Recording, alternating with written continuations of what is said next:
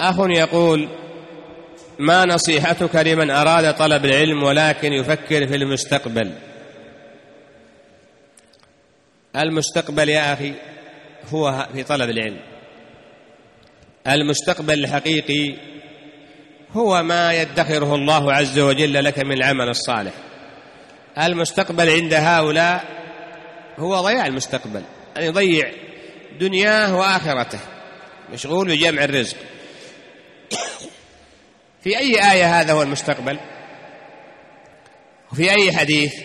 بل المستقبل أن الإنسان يعمل بدين الله وأن يستقيم على طاعة الله. وأعظم ما يؤمن العبد بمستقبله الدنيوي والأخروي هو العمل الصالح. قال الله تعالى: والباقيات الصالحات. ما قال باقي المال، بل المال فاني، مهما جمعت من المال، مهما جمعت من الأموال فإنها فانية. من قال لك أنها ستبقى لك إلى بعد 5 سنوات؟ حتى ولو قال أتوظف. كم رأينا من أناس في بداية طلبنا للعلم قلنا: يا فلان اطلب العلم. قال: يا أخي المستقبل. قلنا: يا أخي المستقبل على الله. أي نعم، ربك عز وجل هو الذي ييسر. أما يرزقكم في ماذا وهو الرزاق ذو القوة المتين.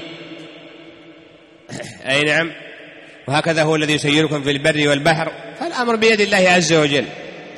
فذهب بعضهم ضيع 20 سنة يدرس، وإلى أن تخرج وتوظف 5 سنوات قطع الراتب. صحيح، ومع ذلك حتى الذي ما قطع راتبه مشغول، ضيع وقته وضيع عمره، ضيع عمره.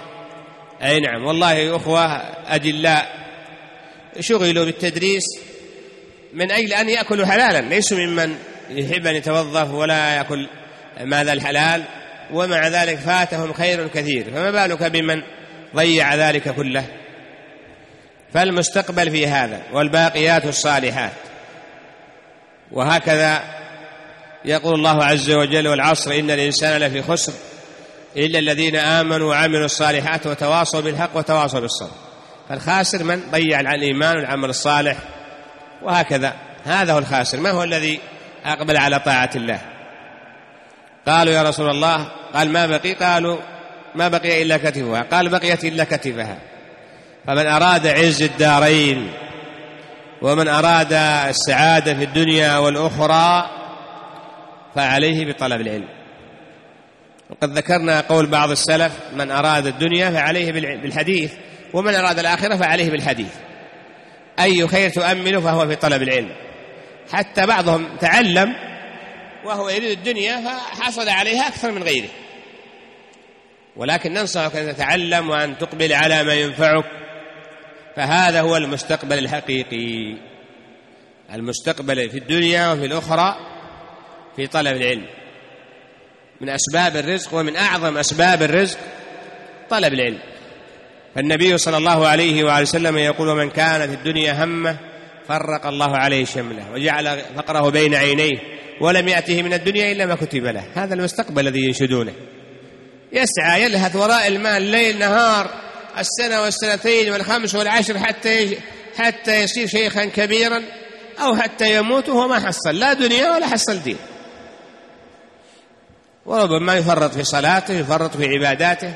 ومن كانت الآخرة همه جمع الله له شمله وجعل غناه في قلبه وآتته الدنيا وهي راغمة.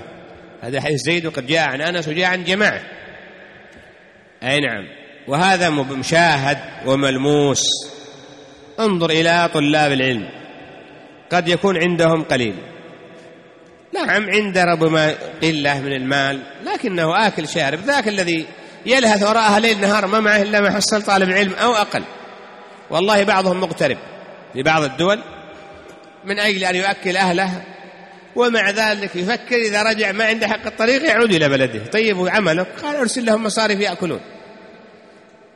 والنهاية صاحب المال الكثير والقليل كلهم ما معه إلا أكله وشربه وذاك اللباس. من يلبس 10 أثواب فوق بعض؟ واحد ثوب. حتى لو لبس 10 ضيقته. والذي يأكل كثيرا والذي يأكل قليل.